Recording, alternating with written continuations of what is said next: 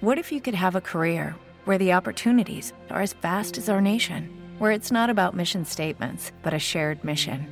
At U.S. Customs and Border Protection, we go beyond to protect more than borders from ship to shore, air to ground, cities to local communities. CBP agents and officers are keeping people safe. Join U.S. Customs and Border Protection and go beyond for something far greater than yourself. Learn more at cbp.gov/careers.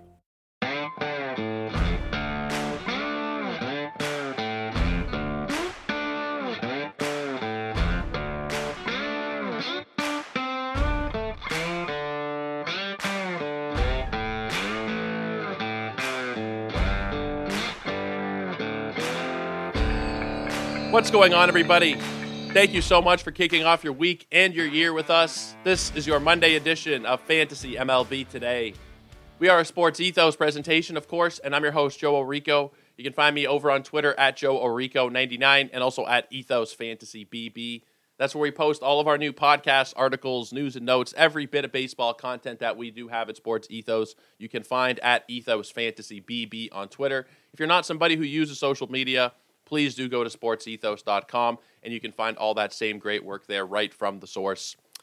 Now, I do want to wish everybody a happy new year. It is the first day of 2024. It is a Monday, so we are behind the mic here recording. It doesn't matter what's going on. If it's a weekday, we record. You guys know this. So even though it's not going to be the longest show, some family plans that I have today and you guys probably have, still wanted to put out uh, some content for you guys today. So we are going to be talking about some of the moves that have happened over the last week or so. We didn't really get a chance to talk about them last week we were caught up with some different things that we were talking about. We were finishing up our pitching reviews. I talked about my ideal start to a draft and my ideal, really, whole draft from the nine pick. Uh, we did that on Thursday. On Friday, to wrap up the year, I talked about my process for analyzing players, what goes into my analysis, how I come about my rankings, what I will look at in a player when I'm evaluating them in season, during the year, after the season. Uh, we talked about all that on Friday. So make sure you guys are checking out some of those old shows. And again, if you are just somebody who is coming back to the podcast, welcome back. If you're somebody who is new in general, then welcome. Go and check out the shows that we've done over the last three months. I understand that it's not exactly high tide for baseball content, but we've been here. We've been doing shows talking about positional reviews. We've been doing a little bit of preview stuff as well when we talk about these positions. But we did at least three shows on every single position. We talked about all the major signings of the offseason, the major trades, We've been here every single weekday since the season ended. So make sure you guys, if you have missed out on any of the content, go back and check out some of that stuff. But today, we're going to talk about some of the things that have happened over the last several days that we have not yet gone over. And we're going to start off with the massive, hugely surprising trade that took place. I think this was on Friday, Saturday. I think it was Saturday. And this was Chris Sale being traded to the Atlanta Braves in exchange for Vaughn Grissom very surprising trade. I think there was some money that went back to Atlanta as well, if I'm not mistaken. But this is a very, very, very interesting trade. Not something that I was expecting whatsoever. I don't think anybody was really expecting this to happen. But here we are. Chris Sale has been traded to the Atlanta Braves. And Chris Sale, we'll start with him because he's the big name here, obviously. I don't really know what to think about him at this point in his career. When he's out there, he's still very, very, very good. He had a 4.3 ERA this year, but he was unlucky if you look at the supporting metrics. Didn't strand a lot of base runners, only 69%. Uh, his advanced metrics in terms of his pitching indicators, they were all lower than his 430 ERA. So that is obviously a great sign. 3.5 on the SIERA is an excellent number. 372 XFIP is also an excellent number. And he was striking out 29.4% of batters. He had a 22.6% strikeout minus walk rate when he was pitching. So healthy Chris Sale is still a very good pitcher. I've heard some talk on the timeline since this trade went down that Chris Sale's washed. He's not a good pitcher anymore.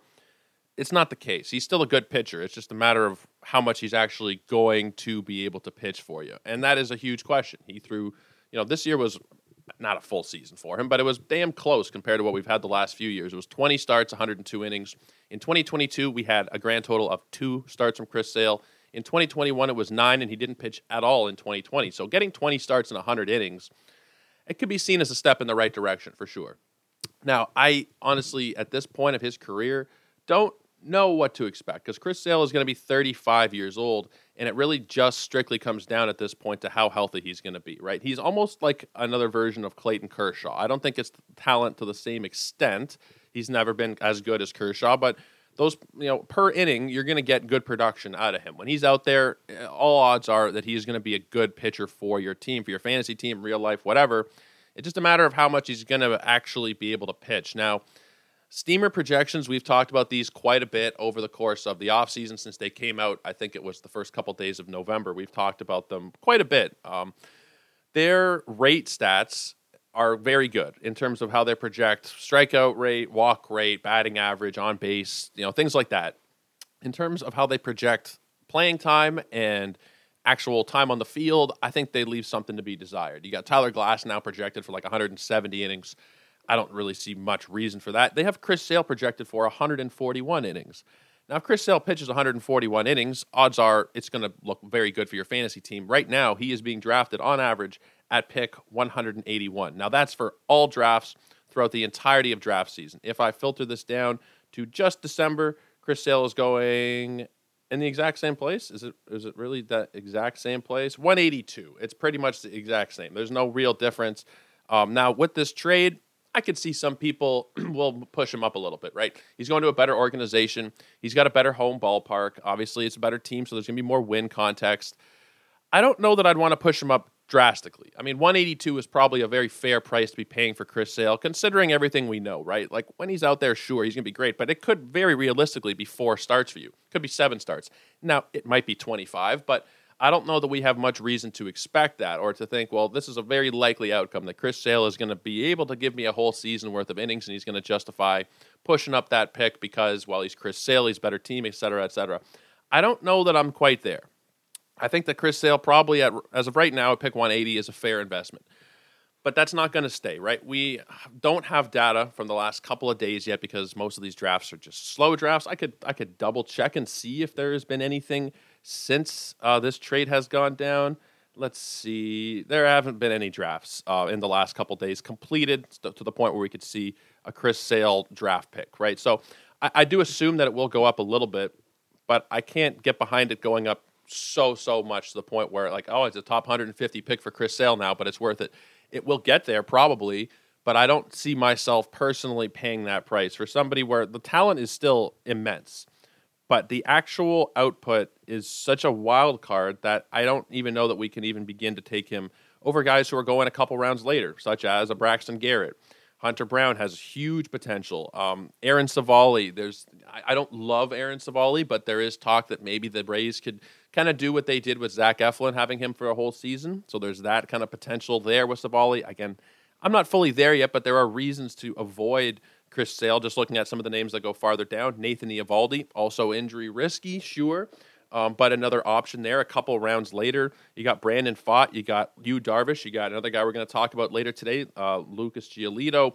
There are so many pitchers going between pick two and 250 that I think are, you know, not going to be giving you the same level of production on a per inning basis as Chris Sale. But in terms of the stability and the floor that I'm getting from these guys, most of them, you know, there are still some risks in the names that I mentioned, but for the for the majority of the names, you're not worried about these guys having five or seven starts in the season. For the most part, and again, we don't really know anything before the season. All the names I just listed could eventually have Tommy John this year. We really just don't know anything.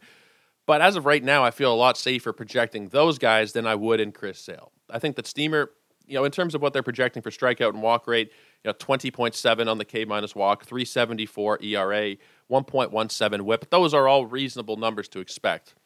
But I don't think you can expect it over 140 innings. And that's why I think with the price will it will increase, right? Just everything that we've mentioned with team context, with the fact of anybody's name in the news generally means that they're going to be going up anyway. People see a guy's name, whether he gets traded, he gets as long as you don't get DFA'd or something.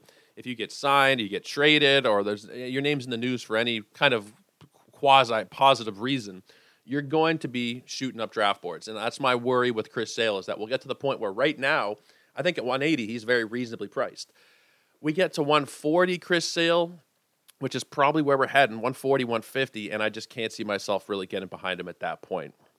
So I'm going to be out. I'm going to be out as of right now, but I'll reserve judgment fully until we know uh, where the price is going to settle on Chris Sale. Now, the other side of that trade is Vaughn Grissom. Vaughn Grissom is somebody that I took a monstrous L on in 2023. I had him initially ranked as a top 10 second baseman. I thought, well, we, what we saw in 2022 was ridiculous. 41 games. He batted 291. He had five homers. He had five stolen bases. Good counting stats because he's in the Atlanta lineup. I was thinking that he is going to absolutely smash this season. And then he didn't make the team at a camp, right? And he came, maybe he made the team, but he wasn't starting. Oh, no, I, I actually, my brain is a little bit foggy right now. Uh, but I believe that he did not make the team and then was called up shortly thereafter. They went with Arcia to start the season. And in any event, Vaughn Grissom ended up playing 23 games this past season. He did not hit a home run. He did not steal a base. He had a 2.5% walk rate. It was a dreadful, dreadful experience if you drafted Vaughn Grissom. Now, if you're drafting earlier to the start of the season, or excuse me, closer to the start of the season, you probably didn't get burned so much because we kind of knew at that point that Grissom was not going to be somebody who was starting the season. So the price did go down um, uh, you know, mid to late March, from if memory served me correctly. But man, if you drafted early on, and I'm one of the people who did draft a couple teams early on last year, I'll draft a couple teams early every year. Vaughn Grissom was somebody that I got burned by, you know, pretty substantially. Now this year, I I feel a lot better now that he is in Boston because the initial projection that we saw in Atlanta was that he was going to be kind of a platoon bat, not somebody that you were going to see playing every single day. He was going to be more of a weak side platoon player, maybe getting you know the odd random bit of play, uh, probably not at the DH spot, but you know he'll probably get some at bats here and there, whatever it is. Now in Boston, I think that he is probably close to a full time player. I don't know that he's going to be playing 162 games but he should slot in as the everyday second baseman there. And that role was not something that was going to be available to him in Atlanta. He was at best going to be platooning. Maybe you could have seen him eventually win over a starting job there. But this is definitely an upgrade in terms of the park. Yes, he's getting a much better park to hit in. He is getting a much more regular role, or he should be getting a regular, much more regular role. Now, the only thing here is that it's a lineup downgrade, right? He's going to be not having the same level of talent around him that he would have in Atlanta. But if he wasn't going to play in Atlanta anyway, then I don't think we need to be too too concerned there, right? Because it will offset. You'll get more volume, and even though it's not as great of a team around him, you're still going to see more runs and RBIs than you likely would have seen from him if he was still a Brave. Now, in terms of the actual skills, I think they're pretty damn good. They're not like super superstar exceptional, but he's always been a guy who's hit for a high batting average in the minor leagues. If you look at every level, going back to rookie ball in 2019, 288, 311, 378, 312, 363, 291, 330, and 280. Those are every level, every stint that he's had going back to rookie ball in 2019. The lowest, worst batting average he ever had at any level was the major leagues this year over the 23 games where he batted 280. So I think we can be pretty pretty certain that Vaughn Grissom is going to be a strong asset in terms of batting average.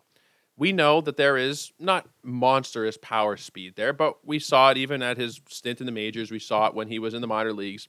You're going to be able to rely on some power speed combo there from Vaughn Grissom. It's probably not going to be blowing you away. He's not going to go 30 30, but you're probably going to be able to get like 12 and 12 or something out of Vaughn Grissom. I think in a regular role with good batting average, I think you can make that work. And especially considering the price that you're paying on him right now, I know that we don't like to use the term free. It doesn't always make a lot of sense, but he's going to pick 592 right now. He might not be free, but he's damn near close. That's pretty much just a draft champion type of format at this point. He's going in round 40 on average you might as well take him. There's no reason not to take him at that point. And again, you know, we mentioned that guys' names in the news. They're going to shoot up draft rankings. They're going to shoot up boards. ADP will rise. Even if it does from 592, I mean, even if it goes up 50, 70, 100 spots, I don't see that being a big reason to not take a guy like Grissom, who has massive upside in terms of everything, right? I mean, I don't think that he is going to be, like I said, a massive power or a massive speed guy but you're probably looking at double digits pretty handily in both numbers. Even last year in AAA, 102 games, eight homers, 13 stolen bases. You projected right now from Steamer, nine homers and eight stolen bases. It feels a little bit light in both categories. Maybe he only ends up with you know low end double digit homers, but I think we could probably see 15 to 17 stolen bases if things go right. You know, 10 to 12 homers it's not going to blow you away. But if you're getting a 285 batting average like he's projected for, you're probably going to get like 120 runs and RBIs. That, considering the price, is absolute gold. It's absolute gold. Now, I'm not pushing him up to 10 or 12 team range right now he may get there, and we saw it in 2022. Like he has the potential to be a 12 team, 10 team guy. I'm not putting him there yet, but considering the potential that there is with a guy like Vaughn Grissom, I would be going after him at that price. You don't have to be spending a lot, and you might get a guy, and you are getting a guy as of right now, who's projected for an everyday role. And that's not something that you find a lot close to pick 600 or beyond. Not to mention everyday role where you're getting some decent contributions from an actually a pretty decent lineup. I know it's a downgrade from what we had in Atlanta because that's just kind of going to be the case in any other team. But Jarren Duran, Rafael Devers, Triston Casas, Trevor Story, Masataka Yoshida, Tyler O'Neill, we're looking at a pretty decent lineup here in Boston. So I'm all in on Vaughn Grissom at this point. I think he got a massive upgrade park wise and lineup wise in terms of you know his actual playing time. I know that's going to sound weird, but it is an upgrade. It is an upgrade absolutely for Vaughn Grissom here. So if you want to take him and pick you know anywhere from pick 500 to 600, I don't see any reason not to, and that's the general going rate. The minimum pick is around 300, and I think that that's probably a massive outlier. I don't think you're going to see him go there very often. I think the wheels are up. I think the wheels are up, and we're taking off with Vaughn Grissom at this point. You're not going to be paying a terribly high price, and maybe you're paying, you know, 400. Maybe it goes up into the late 300s at that point. Let's say ADP ends up at 350 even, which I think is probably not going to happen. I think that's still probably thinking it's going to jump too much, but that's still around 24. Most of the guys in that range are dropping anyway, and I think the upside of Grissom is high enough where even if the price shoots up, honestly, 200 picks – you could still justify it. So right now, I think it's a great time to be getting a player with regular playing time in a DC at round 40 or beyond, maybe a little couple rounds before that, around 35 to 40 range. I don't think you can go very wrong there with Vaughn. Let's talk a little bit now about Frankie Montas. Man, what an incredible trajectory this guy has been on for the last several years. I thought he was a really, really good pitcher, and I still don't necessarily think that he's like a bad pitcher, but it's been a tough couple of years for him for sure. Now he only threw one, one count him one inning in 2023, one and a third, I guess we could say. Uh, it was one game in relief where he pitched for the Yankees. That was it for his entire 2023. So there's not a lot to go on there. You go back to 2022, it was a 405 ERA with some pretty good supporting metrics. 2021 was very good as well, 337 ERA. And for the most part of his career, he's been a very good pitcher. Now, there have been times where it hasn't looked so great, but overall, it's a 3.90 ERA for Frankie Montas. You're looking at you know about average strikeout and walk rates for his career, 24 and seven. He's a fine pitcher. Like I don't think that there's like you know you don't need to use extremes when describing him one way or the other. I think he's just pretty fine. But he signed with Cincinnati, and Cincinnati, as we know, is one of those ballparks that does not like to keep the ball in the yard. And Frankie Montas, I just don't know that this is a place where you go to find yourself again in terms of your value. He took what he got, and I mean, he's getting $16 million. It's a lot of money. So, I mean, sure, you, t- you take it. But this is kind of a bad place, I think, for a one year deal for Montas, real life wise.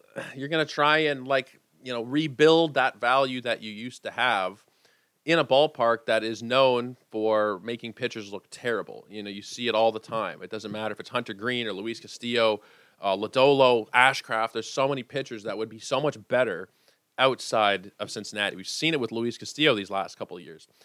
Obviously, they're very different pitchers, but going to Cincinnati is a similar vein to signing with Colorado as a pitcher. Like, you're not going to be likely looking at very good results.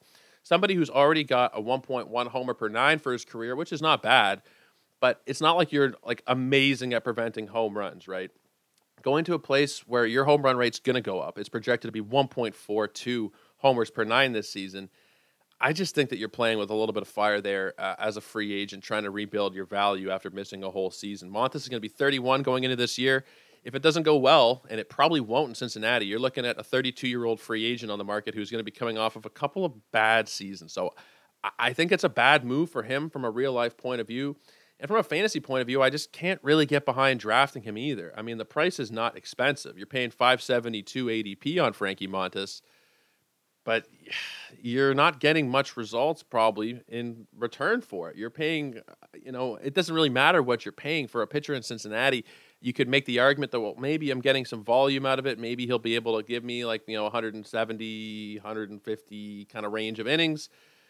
Maybe maybe he is, but at the same time, I just I just won't take that chance on him because I don't think you need to take that chance on any pitcher in Cincinnati. Like if you're drafting a pitcher in Cincinnati, they better be either A coming at an incredibly low price. Like they better be coming at a price of like nothing, and this is kind of nothing, but there better be some massive upside if I am taking that chance on you.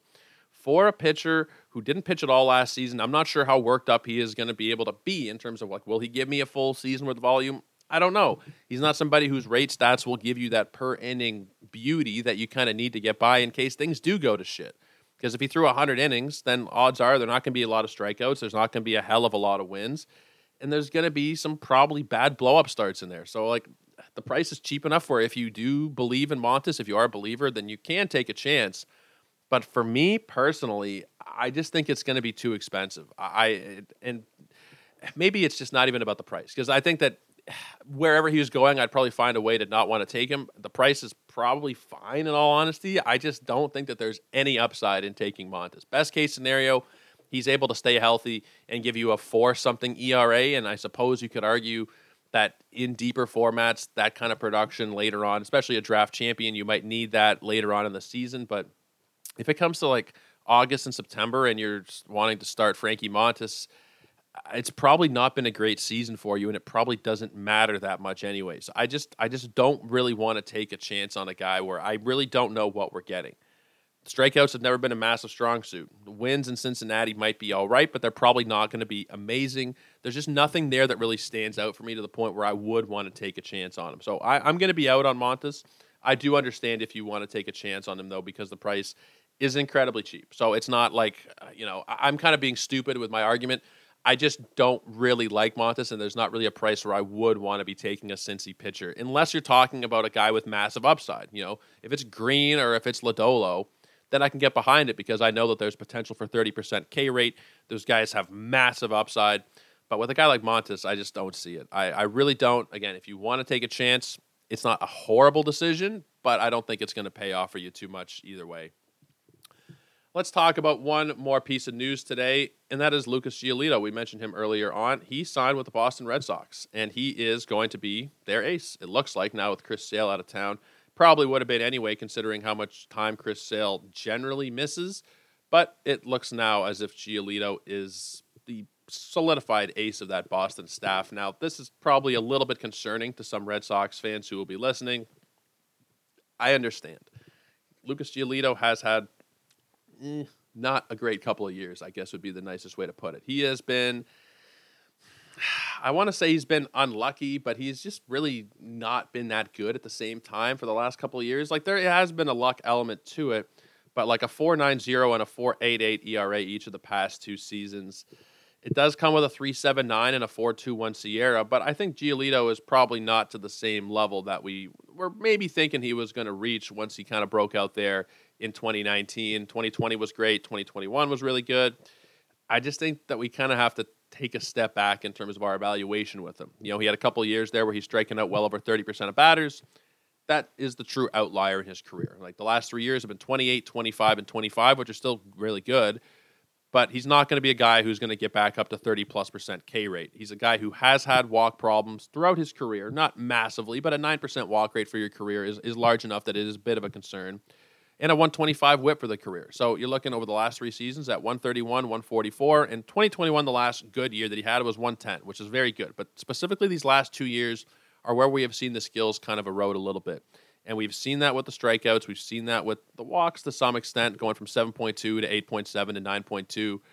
And we've seen it with the supporting metrics as well. Because in 2022, he had a 490 ERA, but again, a 366 XFIP. He had a 379 SIERA. Most people still bought back in. But this year, you get that same ERA at 488 with a 445 xFIP, a 527 FIP, 461 xERA, and the 421 SIERA. It just maybe will lead you to maybe regress what you were already probably regressing for Lucas Giolito in terms of expectations. I just, he has really, really fallen off over the last several years. Now, that being said, he is somebody who still does possess that strikeout upside even if he's just at 26%, that's still good. That's still above average. And that's kind of what he's been at 25.7 this year. I think that he can generally kind of maintain that range. And if he is able to maintain that kind of strikeout rate, Boston, I don't know that they're going to be a great team, but we could see him potentially get back on track to some extent. I don't think it's going to be a Cy Young caliber season.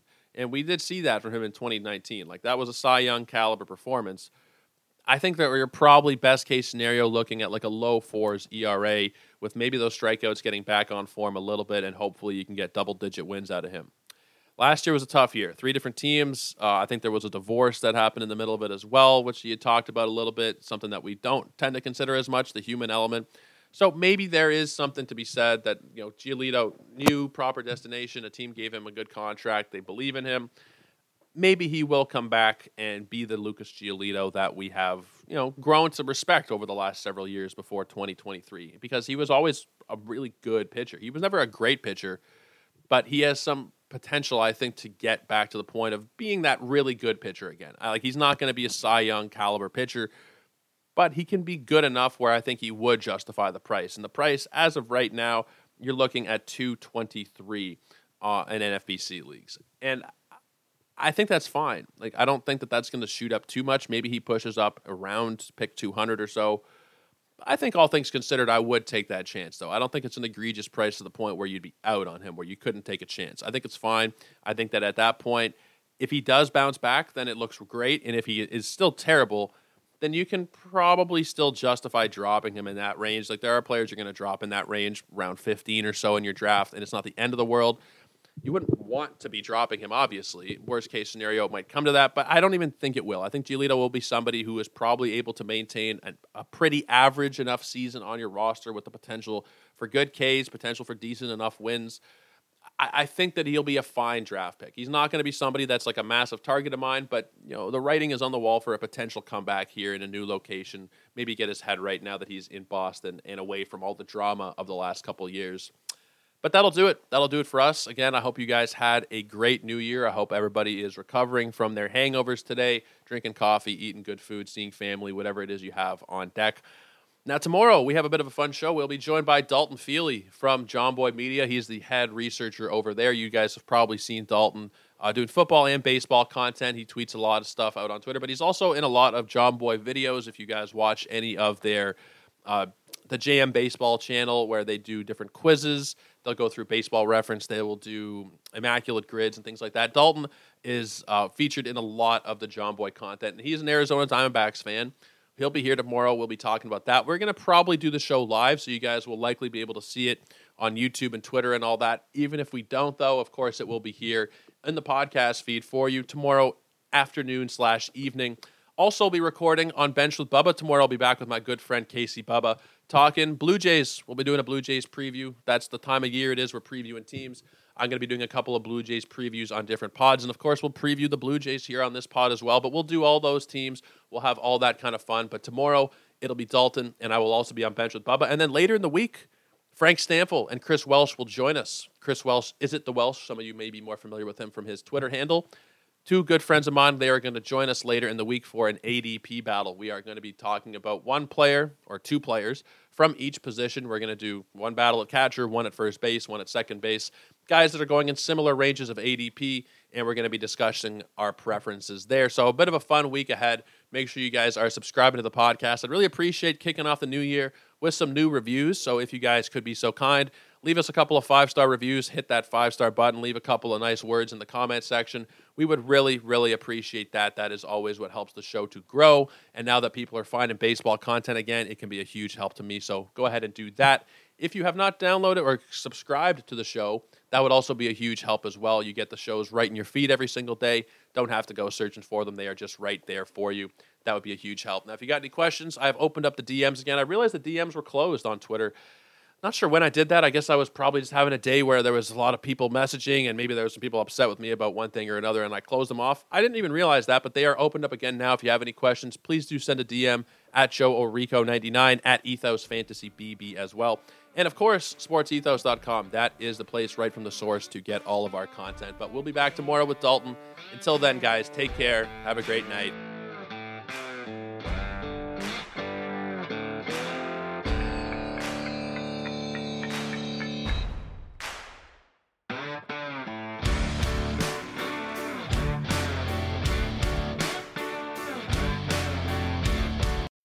Every day, we rise, challenging ourselves to work for what we believe in.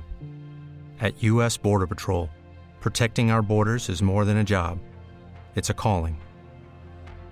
Agents answer the call, working together to keep our country and communities safe. If you're ready for a new mission, join U.S. Border Patrol and go beyond.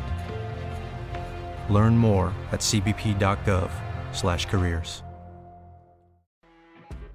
You know when you're listening to a true crime story that has an unbelievable plot twist that makes you stop in your tracks? That's what our podcast, People Are the Worst, brings you with each episode. I'm Rachel.